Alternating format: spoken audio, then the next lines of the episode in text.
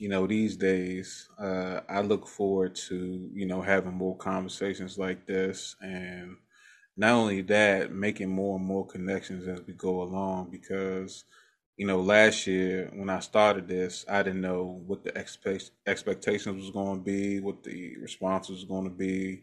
And every day, you know, even though I, I work a nine to five, I look forward to doing this. This, this doesn't feel like work, you know.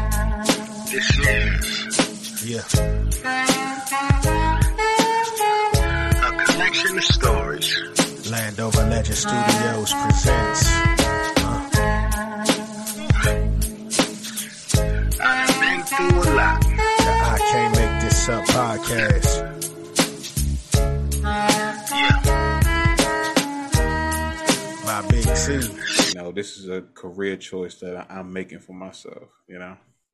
Then you know it's the right thing to do, you know, and it doesn't feel like work. Exactly, exactly. So, um, what uh, what uh sparked uh your uh interest in wellness? Oh my goodness.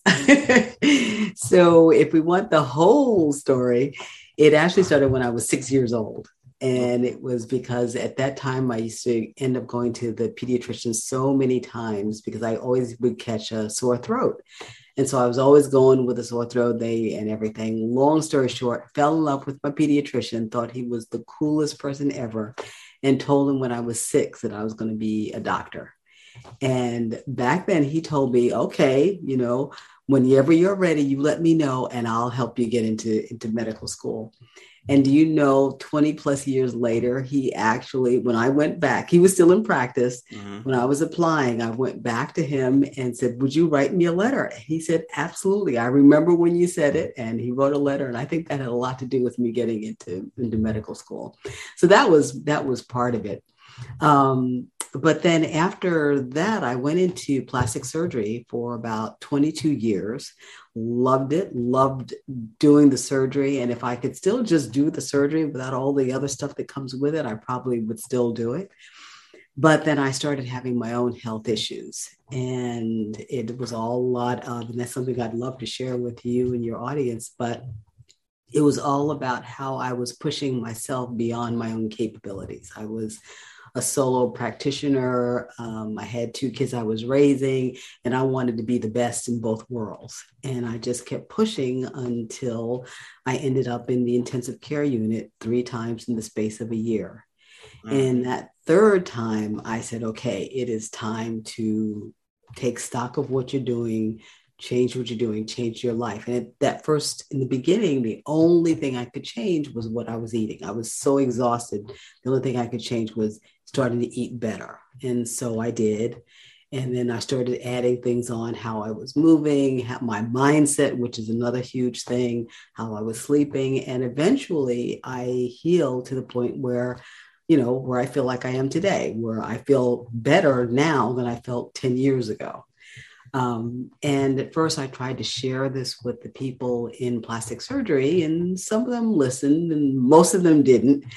And I realized that this was really what I wanted to do instead. And so I made that switch full time about two years ago. And now this is what I do. That's incredible.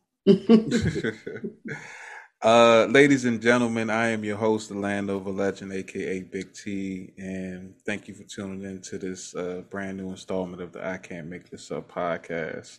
Uh, you have been listening to a uh, special guest of mine, uh, Dr. Susan Lovell, who has been giving me a little bit on her background and what got her into the wellness practices.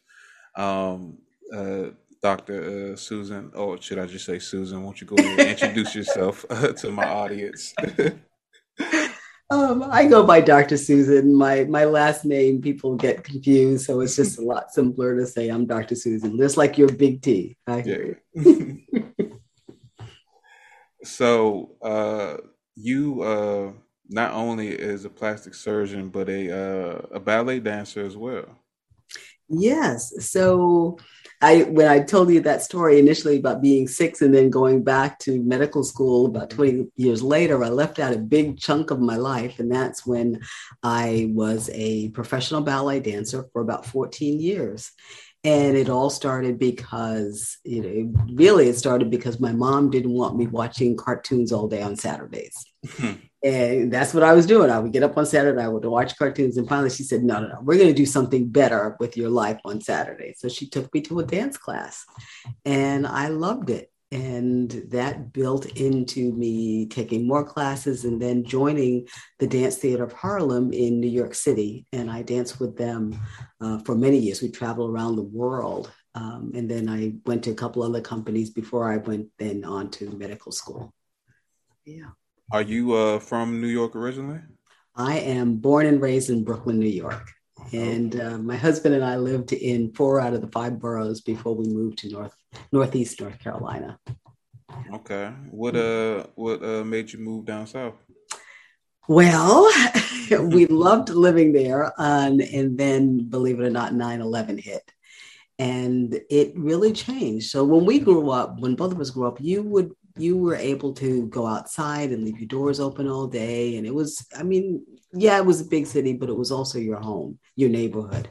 Mm-hmm. Um, but after 9 11, it turned almost into a police state. I mean, there was just so much fear and concern.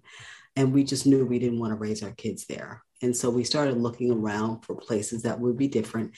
We ended up in Northeast North Carolina in a town where we were literally living next door to cornfields. So hmm. I think it was a little bit too much of a reaction in the other direction, but we enjoyed living there for a while. Um, and uh, yeah, that was it. That was that was essentially why we moved. North Carolina is a uh, is a huge uh, change in pace compared to New York. Like, how was that? Uh, how hard? How, should I say? How difficult was that getting used to?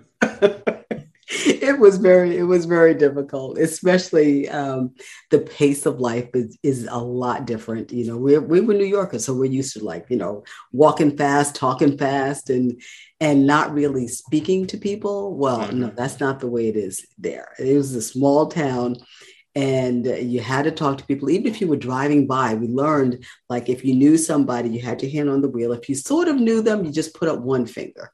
If you knew them really well you put up your whole hand. You know you're just like hey you know that sort of thing. But you had to say hi to everyone. So um, it was a different way of life. And then uh, when we left there um, we actually lived in Wichita, Kansas for about 10 years, mm. also plastics, and he's an eye doctor. And we moved out there, and it was again a big shift for, because we were used to just talking to everyone and, and being everyone's friend. And then we moved back into a moderately sized city, and it was, you know, that that kind of shift again where you had to change what you were doing to fit in, essentially. Yeah.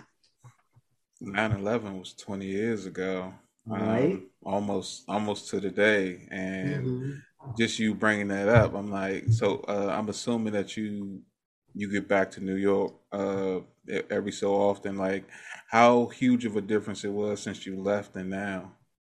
Oh my goodness. Um, so initially right after maybe that first five years as i mentioned it was very very different in that it was almost like we we almost described it almost like a police state you know where everything was being watched. You couldn't move around very much. So that was what it was then.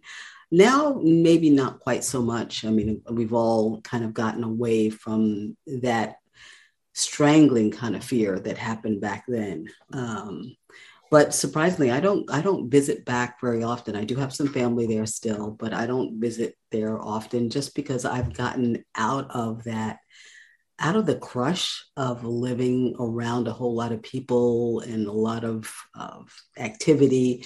And other than you know the restaurants that were open 24 7 that's really probably the only thing that i miss at this point um, other than that, I like not having to circle the block five times to find a parking space. And I like not being walking next to people like this because there's just so many people around. So I enjoy living in a in a smaller city at this point. So, with uh, everything going on and new COVID regulations and everything, did it uh, affect your practice much? It made a big difference. So, remember 2019, the beginning of 2019 was when I first switched from plastic surgery to holistic health. Mm-hmm. And, you know, in plastics, everybody knows what you do you know, the, you're a plastic surgeon, they know this, you do this, this, and this, and either you want it or you don't. So you you kind of put your shingle out and say, I'm here, and they either come or they don't. With holistic health, people didn't really know what I did or what I could do for them. And so it took a lot more marketing, um, especially in the beginning, than I was used to. And that's something that I had to learn um, how to do. Um, and so it really was that that switch in 2019 to learn how to market to speak to the people that I would like to work with. 2020, though, um, because of COVID and because everything shut down, I went virtual. Well, actually, not more virtual. I went virtual, period. Mm-hmm. And realized that rather than being the one to one doctor, you know, like I'm your doctor, I'm going to help you this way, I now work more one to many. So, workshops, um, speaking engagements. Um, I just finished a book, just finished writing my book. It's actually in production right now. So that's essentially what has changed because of COVID. And I realized that, you know, at first it was kind of scary because I had to shut, I shut down my office you mm-hmm. know, in the beginning of the of COVID and then when i opened virtually it was it, i realized that i could reach such a wider audience and make such a bigger impact by speaking in this different way and reaching people in this different way if i'm not mistaken uh, holistic uh, pra- uh, medicine um, is an alternative from like over-the-counter drugs and stuff like that mm-hmm. if i'm not mm-hmm. mistaken that's my biggest my biggest thing to try and get people to realize that to get out of that have an ill take a pill kind of mentality mm-hmm. you know? And i i mean i was in traditional medicine for 20 plus years so i know exactly what it's like. When someone has a problem if they have diabetes or high blood pressure what do you do? You give them a pill or a medication to make the symptoms go away but what I do now is looking for why they have high blood pressure or why they have diabetes and then treating that. And if you treat that, then guess what? They come off medications for the most part. So it's a totally different mindset and way of working with people. So it's almost like uh, I don't want to say therapeutic, but um, a more guided approach to modern medicine and trying to get people to stop putting band-aids on the problem and try to heal it. Exactly. I love the way you said that. Exactly what what um, what i'm trying to do. You know stop putting the band-aid on and covering it up and actually fix what's going on heal what's actually going on. And i love that when people realize that they can have control over their own health. They can decide how they want to feel you know, just the fact that you're 10 years older doesn't mean that you have to hurt and your joints are hurt and you're tired and you and you can't sleep. You don't have to live that way. If you know what's going on with you in your particular case, then you can actually heal.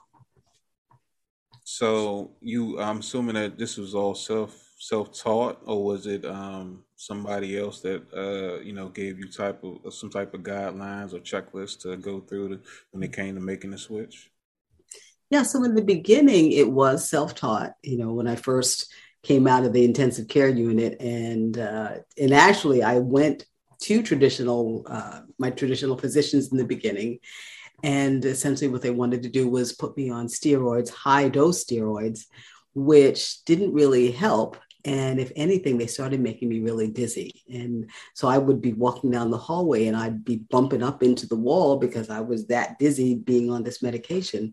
And I knew that, you know, as a surgeon, that that wasn't going to work. So that's when I started searching for answers.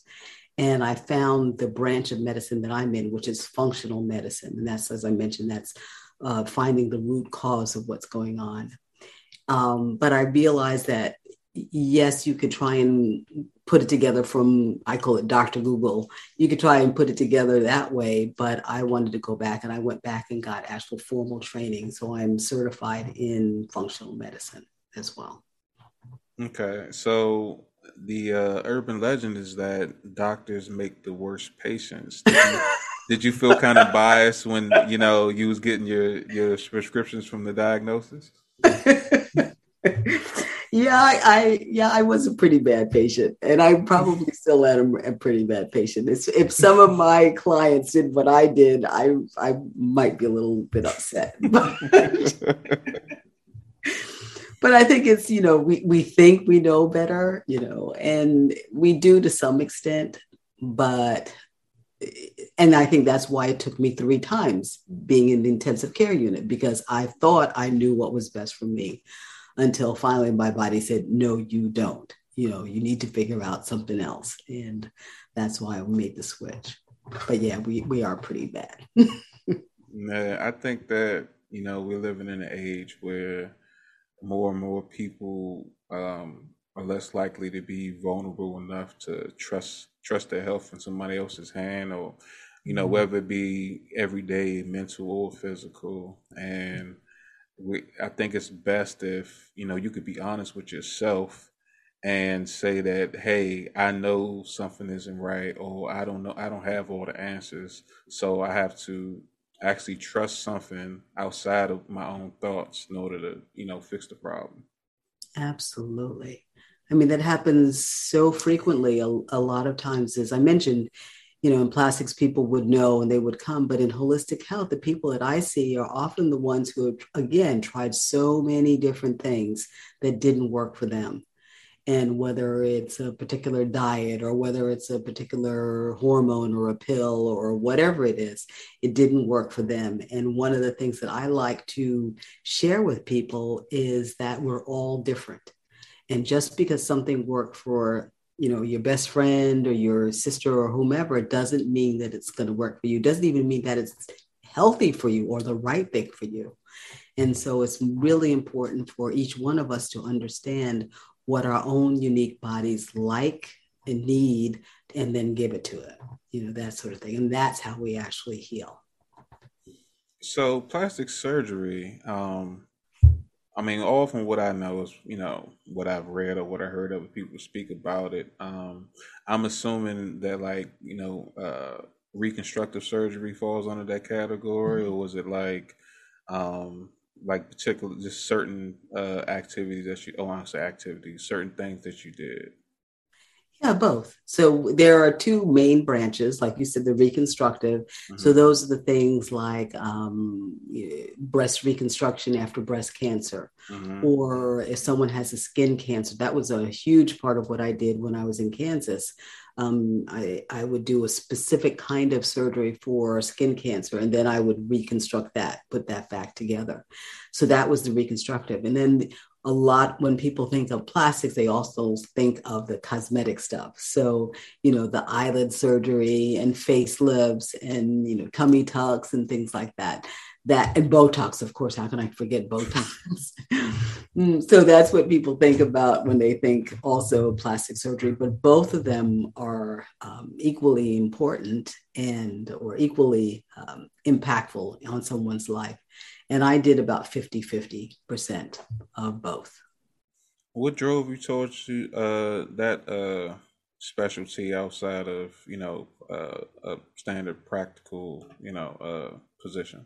Yeah, exactly. Versus family medicine or internal medicine. Yeah. And just the reason that I went into holistic health so when you go through medical school, you rotate through all of the different specialties and you just see what they're like to see what you'd be interested in. Mm-hmm. And when I did internal medicine, the thing that frustrated me was that you would see someone in clinic you know one day and they would have whatever the issue was and you would give them their medicine and then they would come back the next month exactly the same way nothing changed and you would just give them more medicine and i i didn't want to do spend my life just giving people medicine and not actually helping them feel better. Because remember that six year old, that six year old wanted people to feel better. yeah. And that wasn't the way to do it. So I knew that I didn't want to do that. I didn't want to do the, the have an ill, take a pill kind of medicine.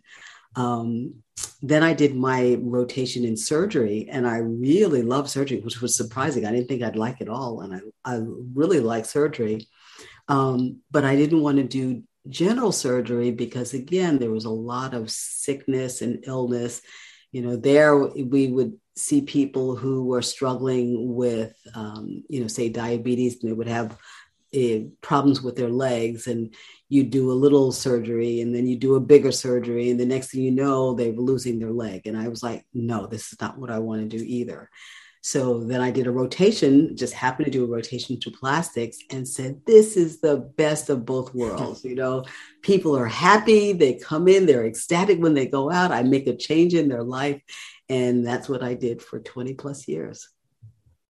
That's dope and you actually you know actually went to school and followed something like you had a dream that early as as six years old. A lot of people don't a lot of people don't get that. A lot of people don't find their passion to their you know at their halfway point let's say you know? Mm-hmm. so i think that's um i think that's great. I wish that more people would actually you know find a way to cultivate that inspiration inside themselves instead of being frustrated at nine to five and then feel have that mental anguish of like you wasted years doing this instead of following your dreams you know?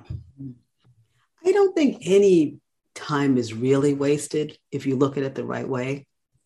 I mean i think all of us um, you know whatever you even if it's a job that you don't like there's always some little nugget of something that you're getting out of that job that you wouldn't have gotten any other way and as long as you look at it that way and find that nugget, then there's no time that's wasted. But I will also say hmm. that once you decide that, you know, I don't want to be here anymore, that this is not what I want to do at this point in my life, then just go on and make that change and do something different. You know, and you, and I look at you know all the people who have done things later in life. You know, my my my uh, when I, not that he's a, a, a you know a, a hero of mine.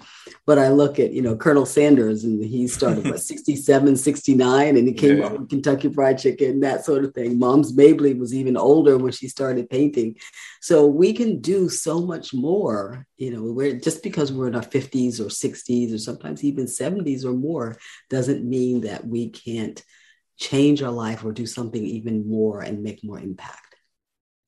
Yeah, I think that a lot of people they don't know how to get past that that stage where they um they dwell on that though. I have mm-hmm. conversations with people about you know like uh after leaving like a, a, bad relationship or getting out of a marriage where they wasn't really in love and then you know 5 years later they find uh the, the love of their life but they they still recite those, you know, those bad memories, or they they say, "Oh man, I, I wish I did this eight years ago or ten years ago," and it's just like, all right, well, we you've learned that lesson. It's time mm-hmm. to go back. You know, I I find myself receiving phone calls from associates of mine, right. and they complain to me about, you know, like uh relationships, and I'm like, okay, well, if you're not happy, then leave that I love them. I'm like, well, it's not love if you constantly going back and forth and all this other stuff, and then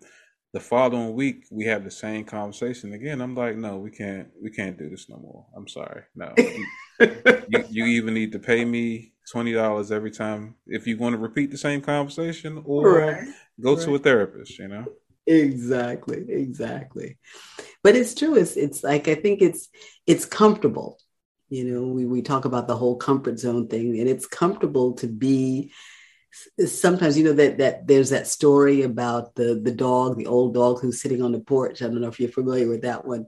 And uh, a guy comes up and and there's a dog on the porch and he's just moaning moaning and just oh moaning moaning and so the guy asked the owner like what's wrong with your dog? And he said well he's laying on a nail. And he says well why doesn't he get up and move? And he says well it takes too much energy you know he says hmm. it's happier to just be there being stuck and moaning about it than to actually get up and do something about it. So i don't want to be that that moaning dog. Yeah i mean if i was the owner i'd just pick him up and move him, but you know that's true too right so uh, what what uh what are some of the details that involve some of the uh the wellness teachings of of your of uh, your practice now? Ooh, I love that. So um, I have four quadrants of health. So Mm-hmm. the first one is eat elite. And by eat elite, I don't mean, you know, eat caviar and lobster and everything, but I mean eating the best foods for you at this particular stage in your life. Mhm. And you understand that that changes as your life changes. You know, so things you could eat when you were younger, you can't eat now, and vice versa. So eat elite. Then it's move more. And by that, I don't mean, you know, I've got people on both ends of the spectrum. I have people who are couch potatoes, don't want to get up or do anything. But then I also have people who are, you know, they're in the gym five, six, seven days a week for hours on end, trying to do something, you know, and both ends of those are stressful on the body. So one of the things that we teach is something called Snacks Life, and that's with David Allen. He's our certified personal trainer. Mhm. Um, and what that is is small, short, nuanced, actionable exercises, snacks, small exercises that you do throughout the day, a minute or two.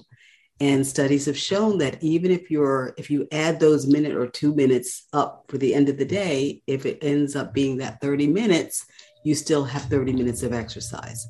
So for a lot of people, especially those of us sitting at a computer all day long, it's so much easier to say, okay, I'll get up and do a minute of an exercise and rather than, you know, spending lots of time in the gym. So that's the two. The third is live wisely. So that's how you're sleeping, your stress hormones, whether or not your, you know, your mindset, are you happy with what you're doing? That would be a third. And the last one is love divinely. And by that, I mean mm-hmm. loving yourself enough to make the changes you need and stick with them, um, loving those around you, and then realizing you are connected to the divine. And when you put those four things together and they're all working, you know, at four cylinders, then you're healthy and you're wealthy. Hmm, that's interesting. I think that uh I think that people don't actually ever look at, you know, a task or, you know, uh the ability to make yourself better as a steps that you can take as- aside of the one big project that you don't want to take on out of laziness or whatever. So when you break it down like that, it actually sounds uh, attainable outside of you know anything that you deem um, too difficult or whatever. Exactly, exactly. And we all know that if you take too big a chunk at one time, what ends up happening? You know, you may do it for, you may make it for a week or two, maybe even a month or two, but you're not going to continue. Mm, And so that's one of the things that we teach is how you take, you pick maybe one of those quadrants and then you get that one better. And then when that's settled, then you move to the next one, you get that one better. And you realize that it's an ongoing thing where you just continue improving throughout your life and things just get better and better as opposed to going in the opposite direction. So how would you motivate a couch potato? well, the you know it, it's funny. It's like we're there to support you once you've decided you're going to get off of that couch. hmm So if you haven't made that decision or someone hasn't made that decision, there's no way that I can pull you into that life. You know, it, it's, um, and that's something we say in the beginning when we start working with people. It's like their very first thing is their commitment to themselves. And once they make that commitment, even if it's just getting off the couch once a day, then we're there to support them through what it takes to stay off the couch. So, Mhm. um, but it's all that first, that very first commitment. And then also realizing that um, things go up and down, you know, so you're going to be really excited in the beginning when you've made this change and this choice. And then, you know, after the novelty sort of wears off, it's like, uh, maybe I don't really want to do X, Y, or Z. And that's why we're there, you know. Mhm. Um, and it's funny, I tell a story about my my son when he was growing up, he wanted to, to learn karate. Mhm. So we found a karate school for him. And this particular school, you had to pay for the entire thing. So it started from white belt all the way to black belt. You pay that up front, right? Well, he gets about two belts in out of six or something like that and decides he doesn't want to do it anymore. So he's like, I'm done. I'm done. I don't want to do this anymore. So we're like, oh, no, no, no, no, because mom and dad paid for this whole thing, right? And I remember for months, I would like drag him into the van and drive him to the you know, karate and throw him out on the floor because he didn't want to go until he got his next belt. You know, he got his, his whatever that belt was, he got the next belt. And then it was fun again. And then he was good. So sometimes, even with people that I work with, you know, they're excited in the beginning and then they hit that wall Mm-hmm. And I promise them, look, I'm not going to drag you in my van, but I will continue to motivate you until you get back on the track. And that happens all the time. Maybe it's people are looking at that wall like it's it's around every corner. You mm-hmm. know, maybe maybe that's what's causing, you know, people to just lose that drive to actually keep going because I, you know, like my nephew sometimes they give up on menial tasks, like mm-hmm. you know, filling out like difficult applications. And I'm like, look, man, once you're done with it, you ain't gotta worry about it. This feeling will go away. All you gotta do is just finish it. Whether it's five or twenty more minutes, just just do it. You know? Exactly. And it's it's like it's it's like a muscle, you know. Uh, that discipline is like a muscle, and every time you finish something, you're making your muscle stronger. So the next time gets easier. But the reverse is true too. So every time you know you're like your your nephews don't finish something, they're making that stronger too, and they're kind of going into that so same sort of thing. So it's like you have to stop that pattern um, of going one way. And each time, as long as they realize each time they do something and complete something, they feel better about themselves and it makes it so much easier the next time. Yeah, I think that they've gotten lazy. Uh, now that they're, you know, in their, you know, early 20s, late teens. And I really think I should put them back in boot camp. I used to, I used to take them with me for the whole summer. And whenever their room was a mess, I would come in their room at three o'clock every day. I would kick open the door and I would throw the broom down and I and I did it for 15 days straight. Oh so my. I kind of I, I kind of treated it like Pavlov's dog. So every time they heard me coming down the hall around three o'clock, they would just get up and just start cleaning, even if the room was clean, because they didn't uh-huh. want me to kick in the door and throw down the broom.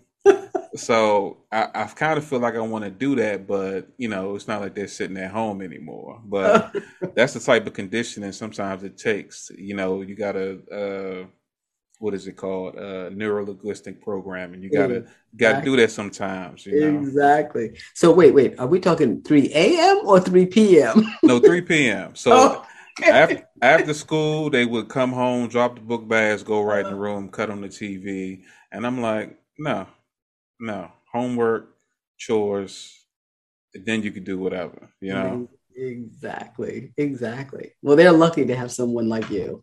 That is true. Yeah, I, I didn't want to claim, so that's what I made them. I love that. uh, but it's you know it's what you're teaching them, and uh, you know I hate to say that it's it's you know I don't mean to say that that's what I'm doing with my members is teaching them, but I am in a sense showing them what they're capable of, and then helping them make those steps themselves. Well, not a lot of people actually take the time out and the uh, initiative to actually actually help somebody. You hear a lot about you know teachers not teaching students anymore because uh, it's not their passion. You got people that that take on jobs just for a paycheck, and these aren't the right people in those positions. You know, when I was uh, in elementary school, my teachers didn't let me give up. You know, some of them were you know worse than the next but it was like okay you're not doing the work. You can treat you like you i'm you my son. You're going to sit here until it's done and you're going to miss recess every day until you start doing it you know?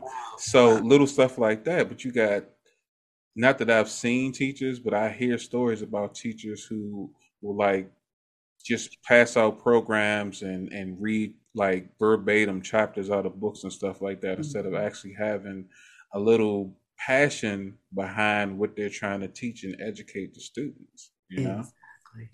Yeah, that's what we were talking about. It's like if if if it's your job or whatever you're doing is not giving you that joy anymore, then you need to just leave. Because especially with something like teaching, you're ruining another person's life. You know, it's not just your own. Mm-hmm. If you're taking that sort of attitude, then you are. You're ruining the children that are in your class. So you know so I've, I, we have been lucky. We've had both ends and most of them have been wonderful teachers that my my kids have had but we've had a few that were just like you were mentioning where it was so obvious that they didn't want to be teaching anymore.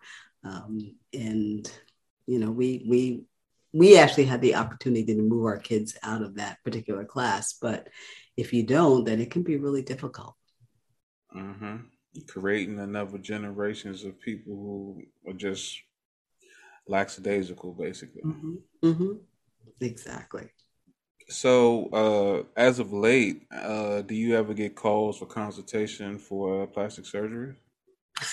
it's usually not. Usually not. People will ask my opinion, mm-hmm. um, but since I don't do surgery anymore, it's um, you know it's really just my opinion. Uh, you know, someone will ask me, well, should I get this particular procedure or what's the best way to manage, you know, something like that? And I'll tell them what I think and what I used to do, mm-hmm. but I don't do the surgery anymore. Okay. So does that ever get like annoying or is it just something oh, you're used no. to? No, no. I, like I said, I used to love plastics. Um, and if if if I didn't have to do all of the nonsense with paperwork, which it got to be very not um, I won't say political, but very um, almost corporate like, where mm-hmm. you had to check boxes and make sure that you had you did certain things that that really had nothing to do with plastics, but the powers that be would say, okay, all doctors have to make sure that they do certain things, and so it was a lot of that as opposed to the joyful things that plastic surgery was all about. But if it was just a matter of being able to say, still reconstruct someone after they had skin cancer and lost, you know, and just giving them back their life, then I would love to still be able to do that.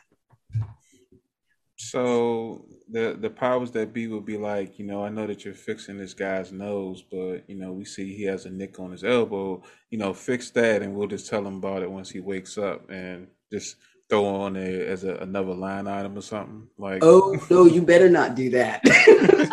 you had better not do that. Um, yeah, that's that's one of our famous stories that we always say that that you know, the, not that it's ever happened to to me, but you hear about taking off someone's mole that you see and you're there for something else and you see a mole and you take the mole off and then the person wakes up and that was their favorite mole you know? no, you're getting sued. And so, no, we don't do that extra stuff. But um, more things like, say, let's give me an example. Oh, yeah.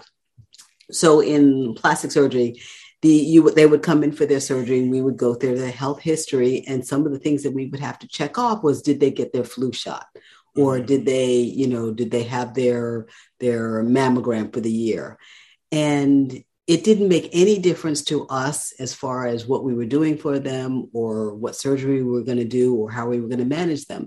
It was just a box we had to check because, you know, insurance says you have to check this box. And so it just got to be really annoying towards the end.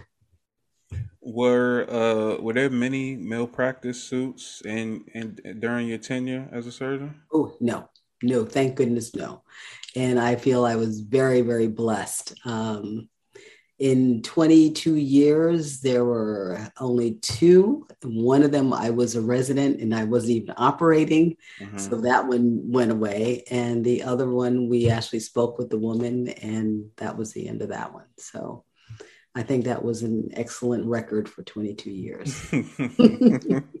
hey, you can't beat that. Yes, yes.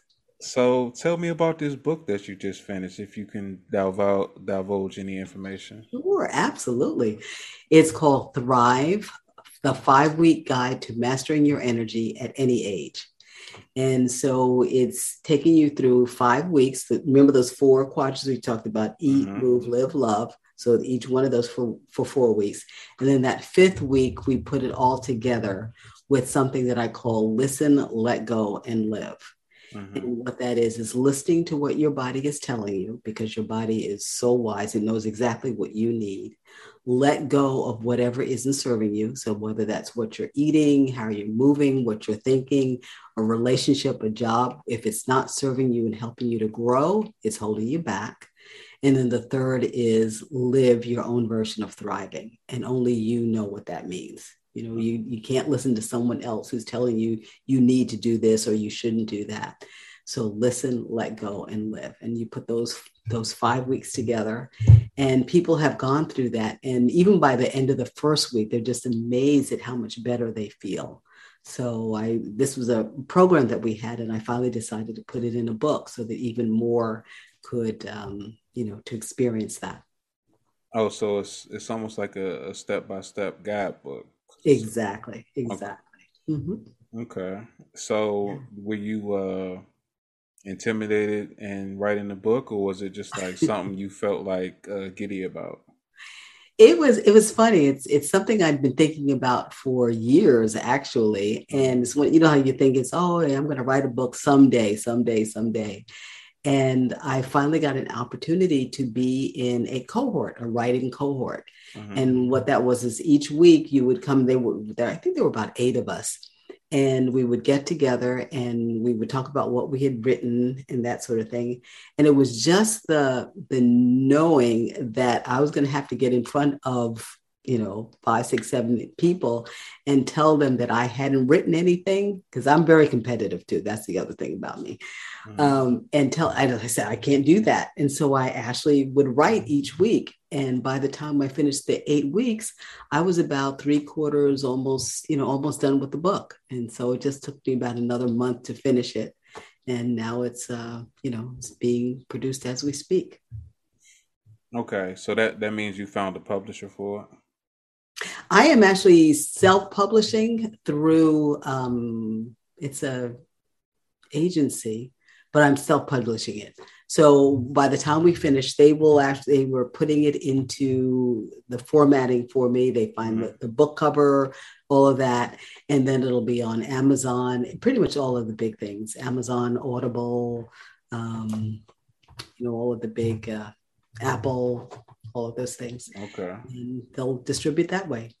And then the other way is, you know, when I speak, you know, people will hear about it. And then when I go out and talk and do a workshop, that's one of the things that I will gift to people. So it's really something that I want people to have the information. That's my primary, my primary focus for this one. Okay. Well, I'm Mhm. definitely gonna need uh, the link to the ebook once it comes out because I, I want to grab a copy. Thank you so much. Thank you. No doubt. I'm uh I'm slowly but surely working on my autobiography for my life and I'm not a writer, so I'm going to need ghostwriters to help, you know, spruce it up a little bit before I, you know, take it to somebody and put it Uh-huh. down. But, you know, so far I, I realized that I I just was I just was telling parts of, you know, stories but never really giving details. So I had one large rough draft and now I'm going back and I'm I'm fine tuning it so I can get it to a point to where it's, you know, actually gonna come out as something I think people would enjoy, you know, just me talk about my life and my experiences from my perspective, you know. That is awesome. And if you've got that first draft, then you're you're more than halfway there. So Yeah, it, it's a grammatical nightmare, but other than that, you know, That's funny. yeah, you But know, it's the stories, it's the stories that make that really interest people. So Yeah, I you know I share stories all the time. Um, you know I've uh, I got I got hit uh, um, by uh, well I guess you, I can't really say it was a hit and run accident when I was eight years old. So uh, I was on my eighth birthday. Got this brand new beach cruiser bike, and you know I'm just riding up and down the street, enjoying life and everything. And you know when you're pedaling and you got your pedals like vertical, one at the top, one at the bottom. Uh-huh. So I'm going to the edge of my street, and I, you know, I try to, you know, step so it can go back, but it went forward. And then I just remember going into the street, going through the crosswalk, and then seeing this green car. And, th- and then I woke up to an ambulance, my godmother and my sister standing above me. And they asked me, Am I all right? And the first thing I asked is, Where's my bike? You know, I important thing, right? yeah. I'm like, where I like I had a headache, but you know, um, I was more concerned about my bike. Like I was, you know, I was eight and it's my birthday and I don't remember going to sleep, but I woke up on the ground, you know. So some some guy uh basically hit and run a kid on the bike and just left the scene. Oh, And you know, luckily I wasn't I wasn't, you know, uh, in critical condition or nothing like that. Um went to the hospital, got checked out, you know, got cake and ice cream at the end of the day, but you know, you know, at 8 years old, it was just one of those life lessons, you know, um remember to where your pedals at before you get to the end of the street on your bike oh you know but i you know i've i have met some some wild people in my life i i've been chased by deers i, I met a serial hitchhiker it's it's it's going to be a, a a great autobiography you know from my perspective. Oh my goodness. And where did you where did you grow up? I mean, I don't mean to be interviewing you, but yeah i uh i grew up in maryland you know I, Okay. i'm not as uh i'm not as traveled as i want to be you know i've been to new york i've been to toronto um, Florida. Um, I actually spent a couple of summers traveling to random cities on weekends. oh wow. Yeah, so I would uh I would get off work on Friday. I would go to Reagan International. I would find the most reasonably priced airplane ticket and just go to the city and check it out for the oh, weekend. Cool. Yeah, it was extremely dangerous because I went by myself, you know. So, but I, I had some of the best times of my life in my twenties, just popping up in like Kansas City during like uh one of like the high school football games, and like the town shuts down. You Oh, know? oh, yeah. Oh yeah. Yeah. Football is big up there. Yeah, so I, I didn't know that, um, or I, it didn't dawn on me to remember that fact. But uh, you know, I just was I just was going to someplace different, you know. So Wow. I think that getting out of um, the place where you grew up at is a, if if even if it's for like a week or two is a, a great way to grow and get a different perspective on life, you mm. know. So I I appreciate those times that I can't really take advantage of now that I you know got responsibilities and stuff. wow. I love that. We shall take make take take note of that. Hey, you, I mean, you never know. You know, even even to this day, I want to go to uh, Egypt. You know, I'm not Mhm. looking forward to the heat, but the scenery alone could be worth it. You know, Absolutely. Absolutely. I love that the the fact that you're, you know, ready and willing to expand, you know, expand whatever your horizons are. So I love that. most definitely. I I learned years ago. Um, I was I was thinking to myself when I when I realized I eventually don't want to work for anybody else. I want to get to a point to where you know I'm my own boss. Mhm. Um, I told myself that uh, that uh, I'm gonna stop letting life get in the way of me living, Mhm. and I also promised myself that you know when I get older, I don't want to be on medicine and I don't want to walk with a cane. So you know, slowly but surely, I've been bettering myself. I used to I used to smoke cigarettes up until last year. Last year, uh, you know, even though it was the best worst thing for a lot of people, it created a lot of opportunities for people like myself, and I took advantage of it. And I've been Yes. bettering myself, you know, for for my future ever since. You know. I love that. I love that. Well, then you definitely need to get my book. That's no doubt. That's no doubt. I, I guarantee um, I'll be within the first uh, 200 people to uh, make the purchase. I'm, I'm going to make sure I make sure I'm following you um, when that release date comes out. I, I don't I don't really do hardback books. Uh, I love audio books, so most Mhm. likely it'll be that. But you know, in case you like, um, you know, end up on Oprah or something, then I'm gonna have to get you to sign me one there you go. and send There it to go. me so I'll, I'll have it. You know, collector's edition. There you go. Most Well, definitely. thank you. Thank you so much for this. Yeah, it's it's uh it's it's an honor and a pleasure. Like I said earlier, um, you know, having great conversations like this, and hopefully many more I have in the future. You know, it's it doesn't feel like work. It feels like I'm just breathing. You know, just effortlessly. You know. So let me ask you this. Um, Mhm. I know that you you said that you uh you got the book coming out. Is there anything new that you got on the horizon? Uh, yeah, we're actually starting a course, believe it or not, next um, the beginning of October. Yeah, and it's it's called Thrive MD, and so we're taking what we learned in that five weeks and expanding it into a three month um, experience where people will actually learn how to design their own blueprint. Mm. So, in other words, they'll know, you know, what they should be eating. They'll know what their best way of moving. They'll know all of these things. They'll even learn how to read their lab work. So, you know, a lot of times you go to your doctor, you have your labs drawn, and they tell you everything's okay. Well, you'll be able to look at them yourself and say, yeah, there is, or no, we need to explore something a little bit deeper. It's I really want to give people, I want to empower people to be their own best health advocates. And that's what this upcoming course is. So that's the other big thing we've got.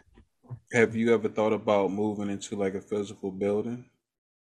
Um, I mean, I was in one in 2019. Or should I say back into one? Yeah. Right, right, yeah. Um, well, actually, probably yes, yes. Um, and the reason for that, there are certain therapies and things that we can do. You know, mas- well, whether it's massage or there are electronic things you can do that I can't do. You know, over the the internet. And so we would like to do that. The movement classes that we do. I even want to teach cooking classes because I love to cook and to be able to teach people how to eat, how to make healthy food fast that tastes good. You know that that combination is unbeatable. Um, so yeah, I can I can see us moving back into into uh, you know brick and mortar. Yeah, I think that uh, the fact that a lot of people don't know how to cook prevents them from choosing to eat wisely. So, Mm-hmm. you know, that'll definitely help, especially when you show them that, you know, it doesn't, I'm not saying that cooking is easy, it's an art to it, It's- but it, it takes practice. It does. It does take. It does take practice. Yes, and just being able to trust your instincts. You know, it, it- a lot of times I'll I'll look at something and have no idea what I'm going to make, and it just sort of comes to me as I'm going. Um, and that's what everyone can do. It's like you're putting together something that's speaking to you at that particular point. So So you sure you wasn't like a, a chef also with being a plastic surgeon and a, and a ballerina? Like it sounds like you was showing off a little bit, just a little bit. I was not a chef, although that is one of the things that was on my my bucket list when I was younger. Because I do, I love to cook. So Okay, doctor, author, chef, ballerina. I, I see. Uh, You, you, you, I guess you get one more, and you're just gonna have like the the Thanos glove or something, you know? Just- race car driver. There it is. That was the other one. okay. Oh yeah, you're in North Carolina, so I, I can see that happen. Right, right. but that Well- one I have to keep. That one I have to kind of keep tamped down. So yeah. Okay. Well, uh, this has been dope, uh, Susan. I appreciate you for taking the time out and joining me today. Thank you so much. This was a lot of fun. Yeah, of we uh we got to do this again in the future. You know, uh, gi- give us some time and see where you're at and see what you got new cooking up in the uh the old lab. Sounds wonderful. Thank you so much. Oh, absolutely, absolutely. Uh, so, uh, why don't you let my guests know where they can find you at and uh, anything you want them to check out? Sure. So our website is premierewellness.com and premier is spelled P R E M I E R E wellness.com. I'm on Facebook and uh, so Facebook is Premiere Wellness with Dr. Susan. And then Instagram, we are Premiere Wellness underscore.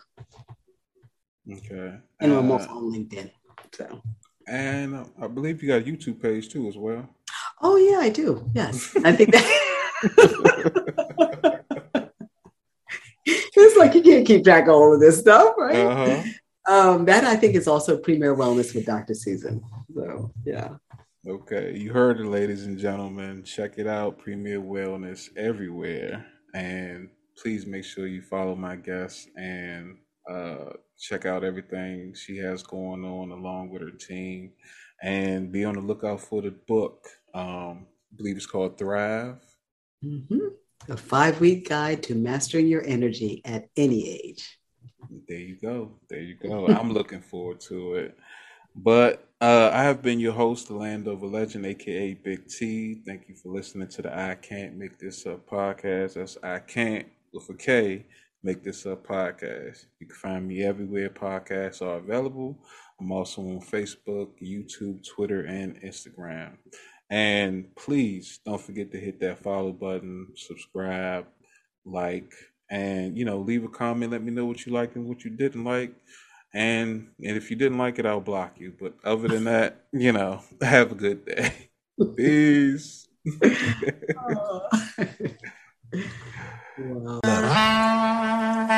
I can't make this up.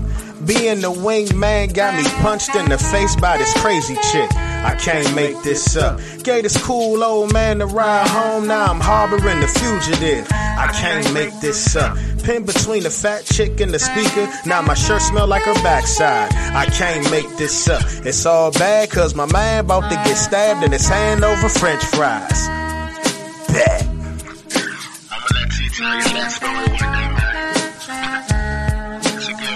And I'ma let the Landover legend do the rest. I'm out.